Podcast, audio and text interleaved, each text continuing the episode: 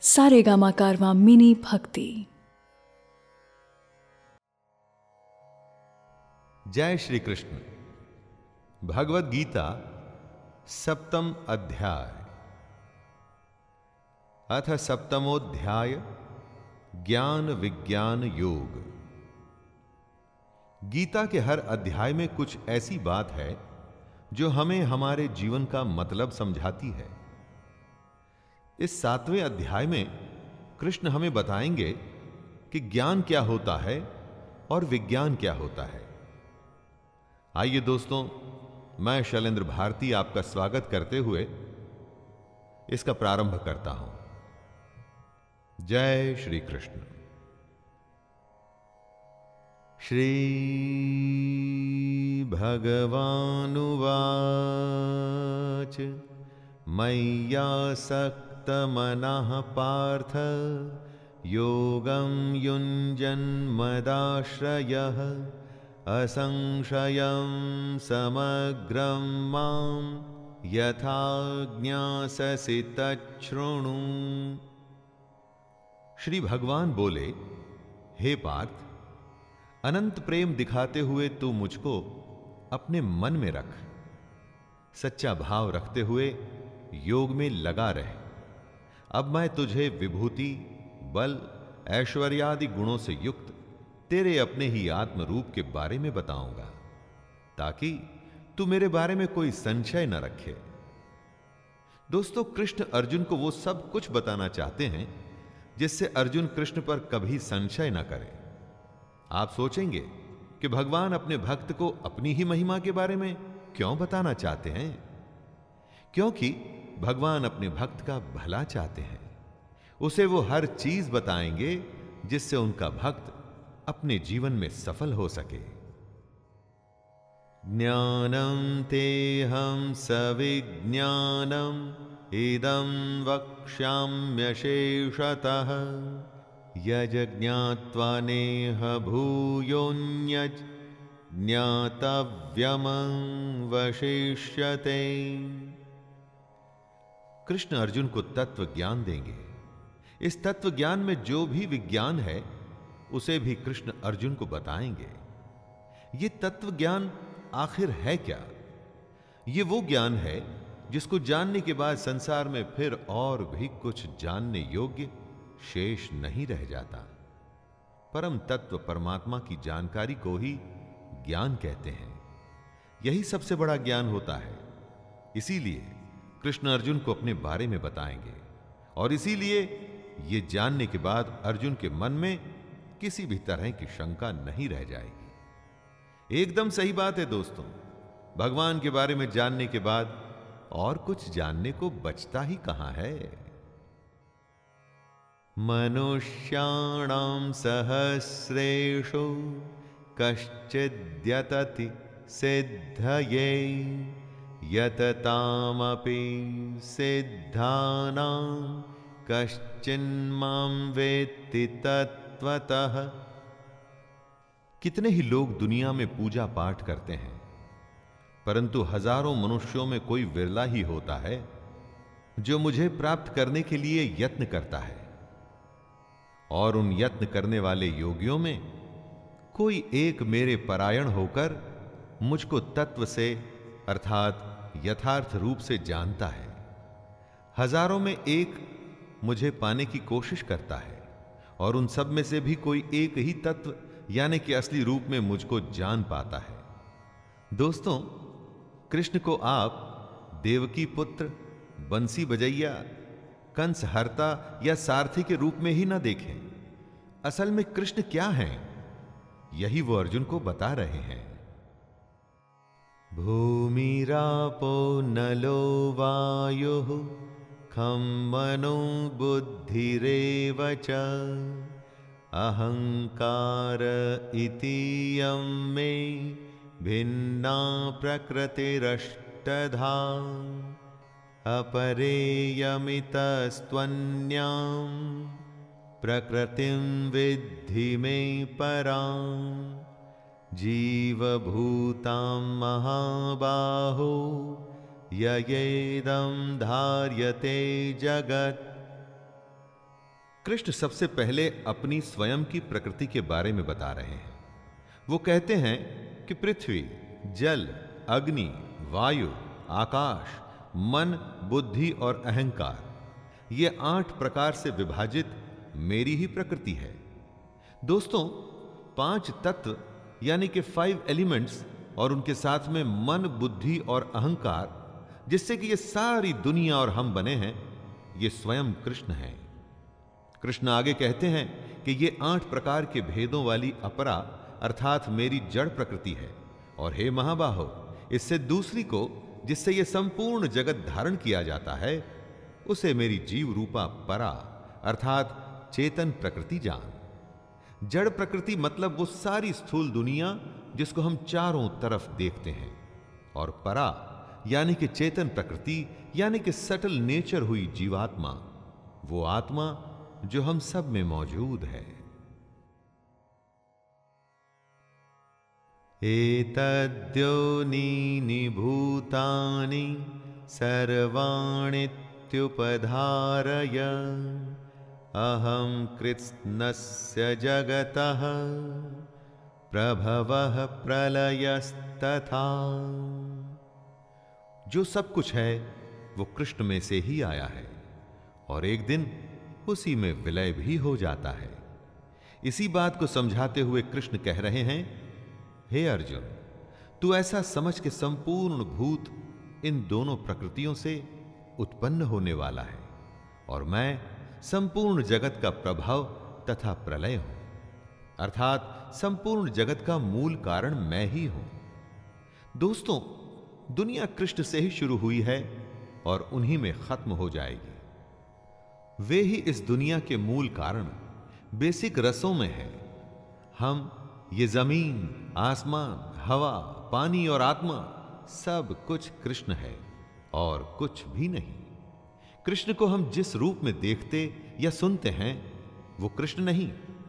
असली कृष्ण क्या है, वो यहाँ बताया गया है।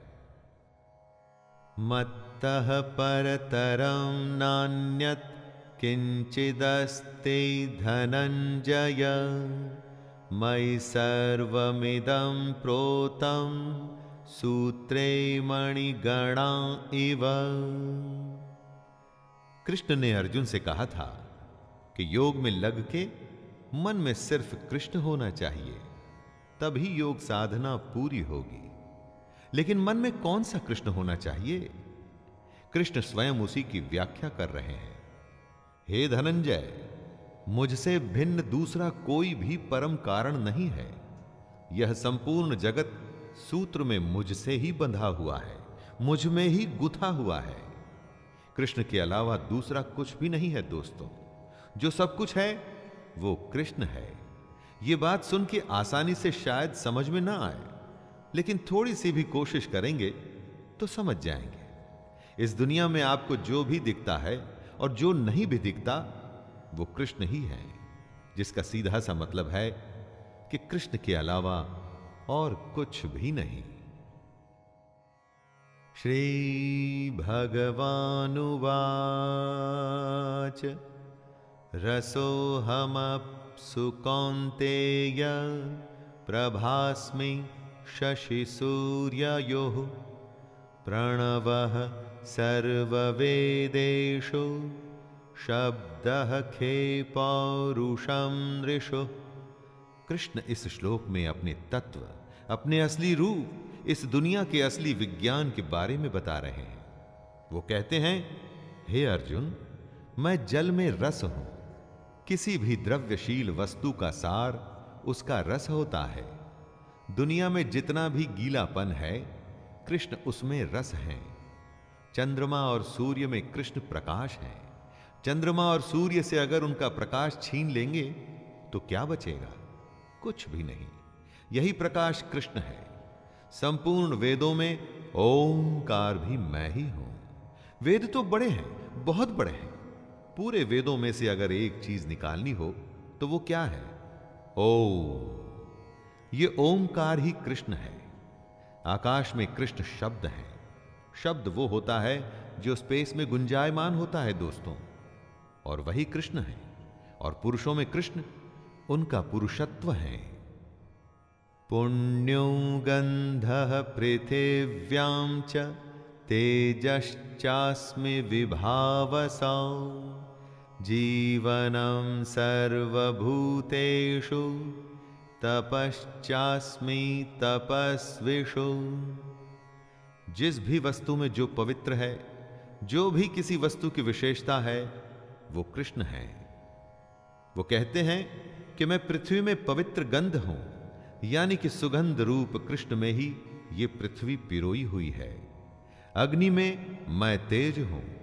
आग में सब जल करके राख हो जाता है।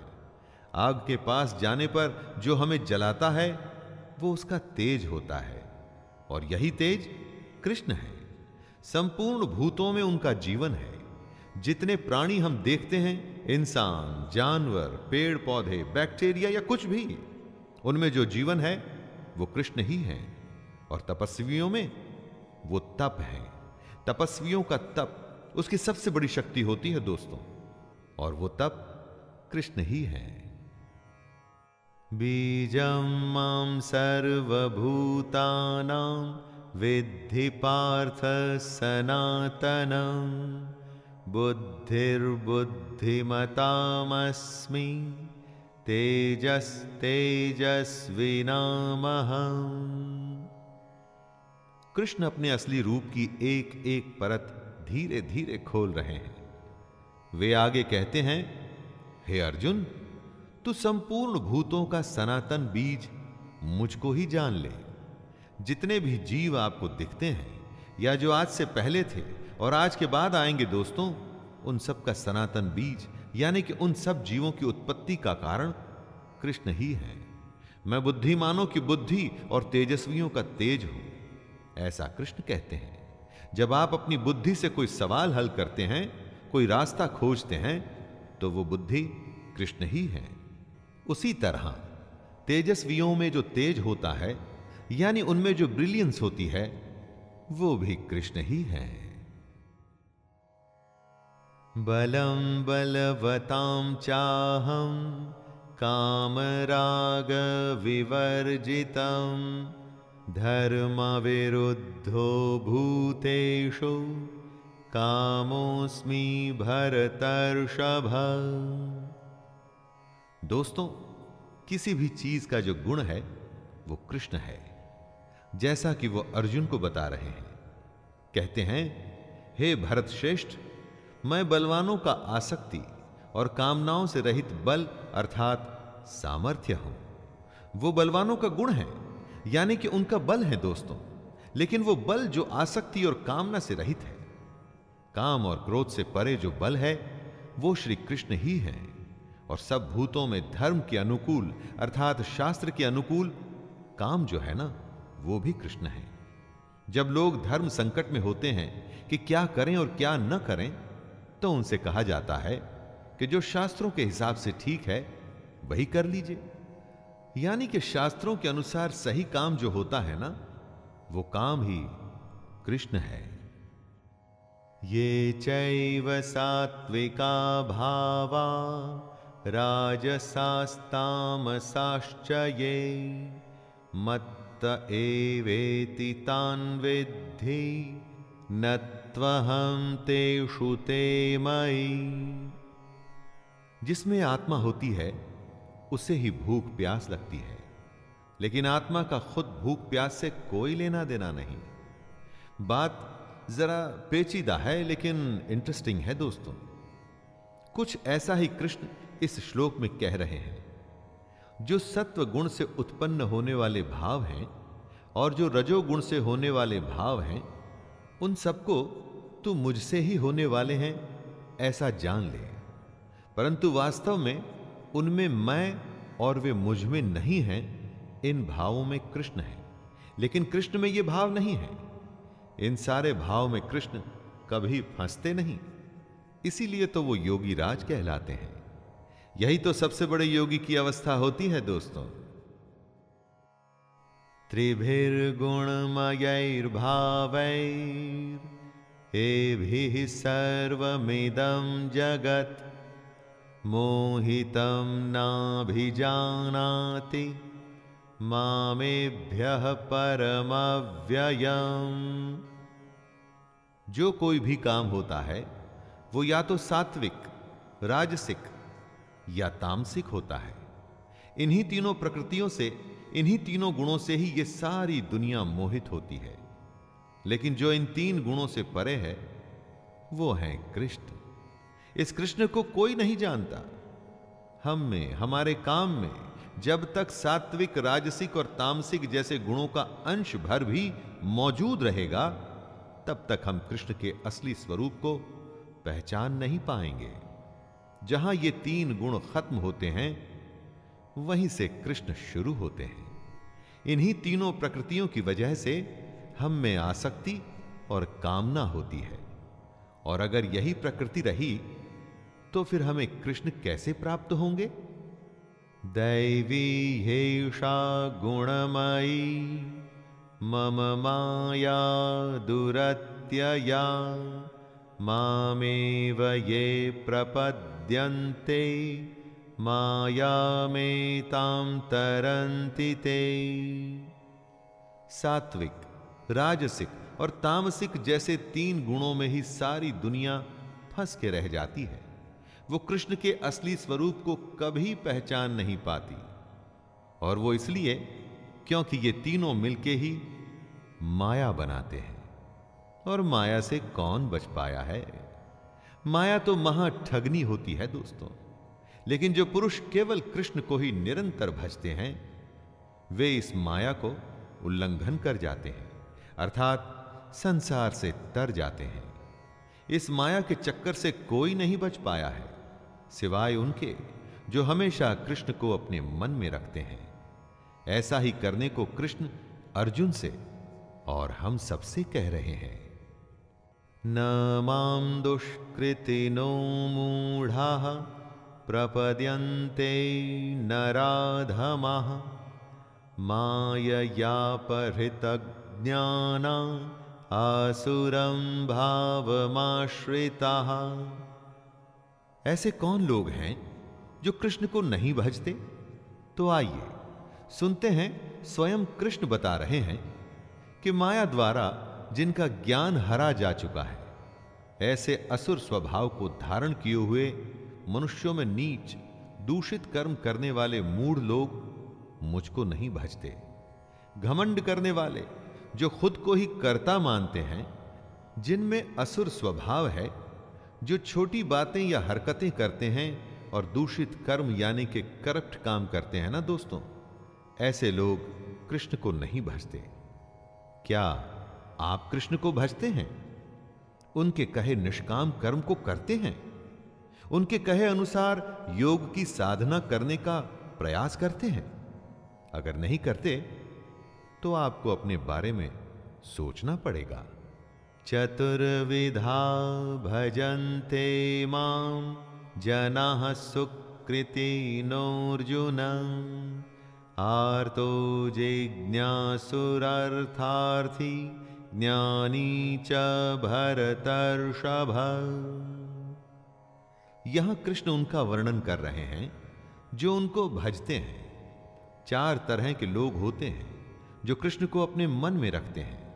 सबसे पहले उत्तम कर्म करने वाले अर्थार्थी, यानी कि सांसारिक पदार्थों के लिए भजने वाले, जिसे दुनिया की चीज़ों से लगाव है, धन से जुड़ी चीज़ें जिसे चाहिए, वो है दूसरा, यानी आर्त। जो अपने दुख से बचना चाहता है, वो है तीसरा, जिज्ञासु। कृष्ण को यथार्थ रूप से जानने की इच्छा रखने वाला, और चौथा होता है ज्ञानी। जो कृष्ण को भजता है। अगर आप कृष्ण को भजते हैं तो देखिए कि इनमें से कौन सी श्रेणी में आप आते हैं। तेषां ज्ञानी नित्ययुक्त एक भक्तिर्विशिष्यते प्रियो हि ज्ञानी नोत्यर्थम अहम सच मम प्रिय। भजने वाले तो बहुत हैं। लेकिन उनमें श्री कृष्ण को पसंद कौन है? कृष्ण कहते हैं, हे अर्जुन, मुझमें एक ही भाव से स्थित अनन्य प्रेम भक्ति वाला ज्ञानी भक्त अति उत्तम है, क्योंकि मुझको तत्व से जानने वाले ज्ञानी को मैं अत्यंत प्रिय हूँ, और वह ज्ञानी मुझे अत्यंत प्रिय है। कृष्ण वजह भी बता रहे हैं, क्योंकि ज्ञानी उनके तत्व रूप को जानने की कोशिश करता है दोस्तों। इसीलिए वो कृष्ण को अत्यंत प्रिय है। सिर्फ़ नाम के लिए, स्वार्थ के लिए या अपने दुख से बचने के लिए अगर आप कृष्ण को भजेंगे तो कृष्ण को आप प्रिय कभी भी नहीं होंगे। उदार सर्व एवैते ज्ञानी त्वात्मैव मे मतम, आस्थितः सहि युक्तात्मा। मामेवान्नुत्तमां गतिम् कृष्ण ने अपने भक्तों को चार प्रकार की श्रेणी में रखा और इन चारों को कृष्ण उदार बताते हैं। कृष्ण क्यों इन सबको उदार बता रहे हैं? कृष्ण को भजकर क्या वो उन पर कोई एहसान कर रहे हैं? नहीं, वो स्वयं पर एहसान कर रहे हैं। कम से कम वो कोशिश तो कर रहे हैं कृष्ण तक पहुँचने की। लेकिन इनमें से कृष्ण तक पहुँचता सिर्फ़ ज्ञानी है। उसके लिए वो कहते हैं कि ज्ञानी साक्षात मेरा ही स्वरूप है, क्योंकि वो मन बुद्धि वाला ज्ञानी भक्त मुझमें ही अच्छी प्रकार स्थित है। जो ज्ञानी होता है, वो मन और बुद्धि दोनों से कृष्ण को अपने अंदर बसा लेता है। किसी स्वार्थवश वो उसको नहीं भजता। वो कृष्ण का तत्व जानना चाहता है, इसीलिए उसे भजता है। बहूनां जन्मनामन्ते ज्ञानवान् माँ प्रपद्यते। वासुदेवः सर्वमिति स महात्मा सुदुर्लभः। कृष्ण का तत्व ज्ञान क्या एक जन्म में ही मिल जाता है? अरे कई जन्म लग जाते हैं उसके स्वरूप को, उसकी सच्चाई को समझने में। और बहुत जन्मों के अंत में जिस पुरुष को ये तत्व ज्ञान प्राप्त हो जाता है, उसको कृष्ण महात्मा बताते हैं और कहते हैं कि वो अत्यंत दुर्लभ है।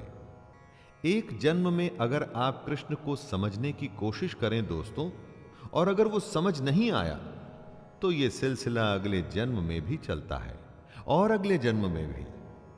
जो लगातार निरंतर अपनी कोशिश जारी रखता है, वही सफल होता है कृष्ण को समझने में। सोचिए, वो कितना दुर्लभ होगा दोस्तों।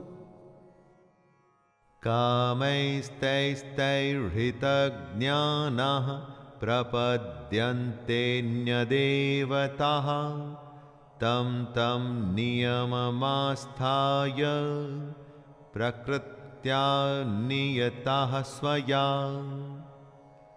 अपने भोगों और कामनाओं की वजह से हर जन्म में हमारे संस्कार जमा होते रहते हैं। इन्हीं जमा हुए संस्कारों से हमारा स्वभाव बनता है और इसी स्वभाव की वजह से हम अपने देवता चुनकर उनकी पूजा करते हैं। आपकी प्रकृति एक ही जन्म में खत्म नहीं हो जाती। कई जन्मों का खेल होता है ये। हर जन्म में आप पाप पुण्य का लेखा जोखा बना के जाते हैं। इसी से आपका स्वभाव बनता है और आपको अपना देवता चुनने पर मजबूर करता है। हर देवता के नियम भी अलग होते हैं। फिर ये लोग इन्हीं नियमों का पालन करते हैं। यो यो, याम याम तनुम भक्त श्रद्धयार्चितो मिच्छति तस्य तस्याचलां श्रद्धां तामेव विदधाम्यहम्। कृष्ण ऐसे भक्तों के बारे में बता रहे हैं, जो दूसरे देवताओं की पूजा करते हैं। कृष्ण कहते हैं, जो जो सकाम भक्त जिस जिस देवता के स्वरूप को श्रद्धा से पूजना चाहता है, उस उस भक्त की श्रद्धा को मैं उसी देवता के प्रति स्थिर करता हूँ। जैसी जिसकी भक्ति, वैसी उसकी पूजा। कोई मूर्ति में भगवान देखता है, कोई वृक्ष में, कोई नदी में तो कोई गौ माता में अपना ईश्वर देखता है। कृष्ण किसी में भेदभाव नहीं करते। वे समझा रहे हैं कि सकाम भक्त, कर्म करने वाला भक्त, जिस भी देवता को चुन ले, कृष्ण उसकी भक्ति को उसके देवता में स्थिर करते हैं। सतया श्रद्धया युक्त तस्याराधनमीहते, लभते च ततः कामान्, मयैव विहितान् हितान्। आप अपना देवता चुन लीजिए। आपकी श्रद्धा को कृष्ण स्थिर करेंगे। और फिर जब आप कृष्ण द्वारा स्थिर की गई श्रद्धा से अपने देवता को पूजेंगे तो उसका फल आपको अवश्य मिलेगा। हर देवता का अलग विधान होता है, अलग नियम। आपको जो फल मिलेगा, वो उस देवता के नियम से ही मिलेगा। लेकिन उसके मिलने की गारंटी कृष्ण ले रहे हैं। वो आपकी श्रद्धा की भी गारंटी ले रहे हैं। आपको बस सकाम भक्त बनना है। इसका मतलब ये मत समझ लीजिएगा कि सब काम छोड़ करके सिर्फ़ भक्ति में लग जाना है। अपना काम अच्छे से करिए। उस अच्छे काम को पूरा करने की गारंटी कृष्ण की है, दोस्तों। अंतवत्तु फलम तेषां, तद्भवत्यल्पमेधसां। देवान् देवयजो यान्ति, मद्भक्ता यान्ति मामपि। जो जिसको पूजेगा जो जिसको भजेगा, वो उसको प्राप्त होगा। जो कृष्ण छोड़कर दूसरे देवताओं की पूजा करना चाहते हैं, कृष्ण उनका स्वागत करते हैं। लेकिन कृष्ण साथ में चेतावनी भी दे रहे हैं कि देवताओं को पूजने वाले देवताओं को प्राप्त होते हैं। और मेरे भक्त चाहे जैसे ही भजें, अंत में वे मुझको ही प्राप्त होते हैं। दोस्तों, आप किसको भजते हैं यह निर्णय आपका है। उसका फल भी फिर उसी पर निर्भर करेगा। कोई अगर कुटिल मार्ग चुनता है तो आप उसे रोक नहीं सकते। यह उसका खुद का फैसला है। लेकिन उसके बाद क्या होगा?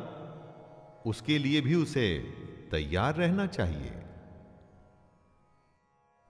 अव्यक्तम व्यक्तिमापन्नम मन्यन्ते माम बुद्धयः परं भावमजानन्तो ममाव्ययमनुत्तमम् कृष्ण योगेश्वर हैं। महाभारत के समय वो शरीरधारी योगी थे। समझदार लोग कृष्ण के अव्यक्त रूप को समझने की कोशिश करते हैं। लेकिन बुद्धिहीन पुरुष उनको मनुष्य मानते हैं। इस श्लोक में कृष्ण इन दोनों के बीच का फ़र्क बता रहे हैं। दोस्तों, कृष्ण को मनुष्य मानने की गलती मत करिएगा, क्योंकि अगर आप ऐसा करेंगे तो अपना समय और जीवन जाया करेंगे। असलियत किसी के मानने या न मानने से नहीं बदलती, और असलियत कृष्ण का असली स्वरूप, जो इस जगत के कण कण में मौजूद है, हर जीव में उनका अंश है। कृष्ण को समझने का साधन है योग, यानी निष्काम कर्म। और मन में कृष्ण को धारण करना। नाहं प्रकाश सर्वस्य योगमाया समावृतः मूढ़ोऽयं नाभिजानाति लोको मामजमव्ययम्। ईंधन में अग्नि छुपी होती है, जब तक उसे चिंगारी न दिखाई जाए तब तक वो प्रत्यक्ष नहीं होती।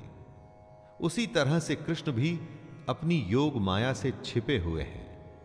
अज्ञानी जन समुदाय जन्म रहित अविनाशी परमेश्वर को नहीं जानता। अर्थात वो कृष्ण को जन्मने और मरने वाला समझता है।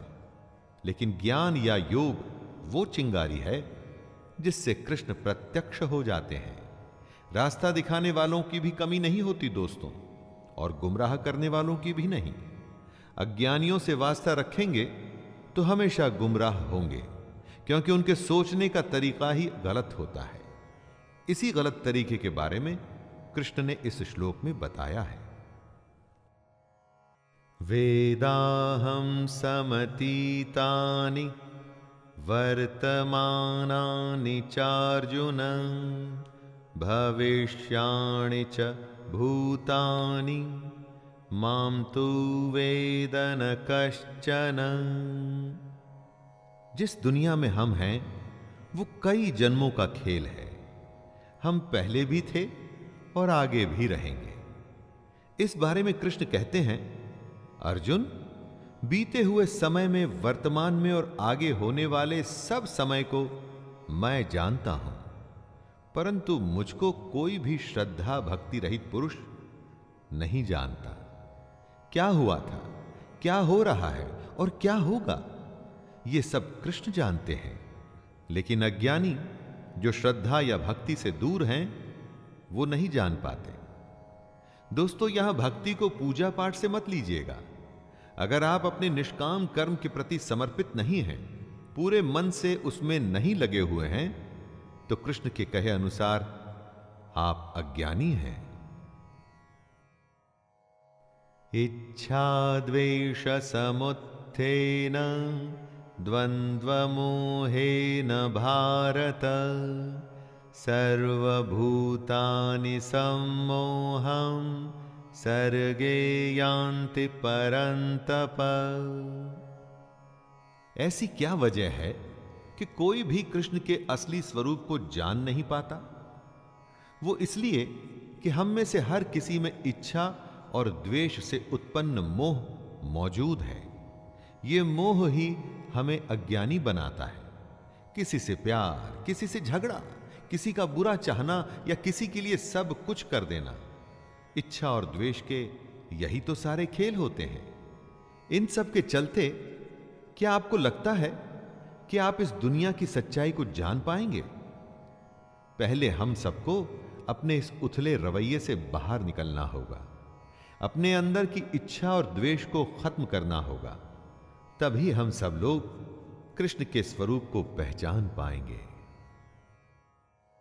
ये शाम त्वन्तगतं पापं जनानां पुण्यकर्मणां, ते द्वन्द्वमोहनिर्मुक्ता, भजन्ते माँ दृढ़वृताः निष्काम भाव से श्रेष्ठ कर्मों को करते हुए जिन पुरुषों का पाप नष्ट हो गया है, वे इच्छा और द्वेष से पैदा हुए द्वंद से छूटकर मुझको सब प्रकार से भजते हैं। कृष्ण ने ऐसे लोगों के बारे में बताया है, जो अज्ञानता के चक्कर से निकलते हैं, जो दुनियादारी को छोड़ उससे ऊपर उठ अपनी और ईश्वर की सच्चाई जानना चाहते हैं। ऐसा करने का सीधा सा रास्ता है दोस्तों। निष्काम कर्म, जिससे कि पाप कटेंगे। पाप कटने से मन में इच्छा और द्वेष जैसे भाव खत्म होने लगते हैं। इन भावों के खत्म होने पर मन में कृष्ण का भाव आता है और फिर आप बेहद पास हो जाते हैं कृष्ण के, उसके स्वरूप को जानने के। जरा मरण मोक्षाय मामाश्रित्य यतन्ति ये। ते ब्रह्म तद्विदुः कृत्स्नम् अध्यात्मं कर्म चाखिलम। कृष्ण ने कभी दुनिया छोड़ने के लिए नहीं कहा। यह नहीं कहा कि भगवान की खोज में सन्यास लेके घर द्वार छोड़ दो, बल्कि ऐसा करने को कृष्ण ने ढोंग और पाखंड बताया है। कृष्ण ने कर्म करने को कहा है, सच्चाई जानने को कहा है, अपनी शरण में आने को कहा है। वो कहते हैं, जो मेरी शरण में आकर जन्म और मरण से छूटने के लिए यत्न करते हैं, वे पुरुष उस ब्रह्म को, संपूर्ण अध्यात्म को, संपूर्ण कर्म को जानते हैं। मरने और पैदा होने के चक्कर में तो सब फंसे हैं। उससे थोड़ा ऊपर उठिए।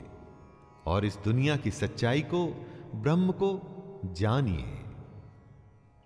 साधिभूताधिदैवं माँ, साधियज्ञं च ये विदुः, प्रयाणकालेऽपि च माँ, ते विदुर्युक्त चेतसः जो मोहग्रस्त हैं, वो कृष्ण को नहीं जानता। जिसमें इच्छा द्वेष है, वो कृष्ण को नहीं जानता। क्योंकि जहाँ मोह होगा, वहाँ कृष्ण हो ही नहीं सकते। जो कृष्ण के मनुष्य शरीर में विश्वास करता है, वो कृष्ण को नहीं जानता। तो कौन जान पाएगा कृष्ण को? वही जान पाएँगे दोस्तों, जो सब जीवों में कृष्ण को देखते हैं, जो निर्जीव में भी कृष्ण को देखते हैं, जो सबकी आत्मा में कृष्ण देखते हैं। जो ये जानते हैं कि कृष्ण हमेशा थे और हमेशा रहेंगे। ऐसे युक्त चित्त वाले पुरुष कृष्ण को जानते हैं और कृष्ण को ही प्राप्त भी हो जाते हैं। तो दोस्तों, ये था सातवां अध्याय। इसमें कृष्ण ने बताया कि वे तीन गुणों से परे हैं। कौन उन्हें जानता है और कौन उन्हें नहीं जानता? अपनी स्वयं की महिमा के बारे में, इस जगत और उस जगत के ज्ञान और विज्ञान के बारे में श्री कृष्ण ने हमें बताया। आइए, अब अगले अध्याय में फिर मिलते हैं। तब तक के लिए आज्ञा दीजिए अपने मित्र शैलेंद्र भारती को। जय श्री कृष्ण।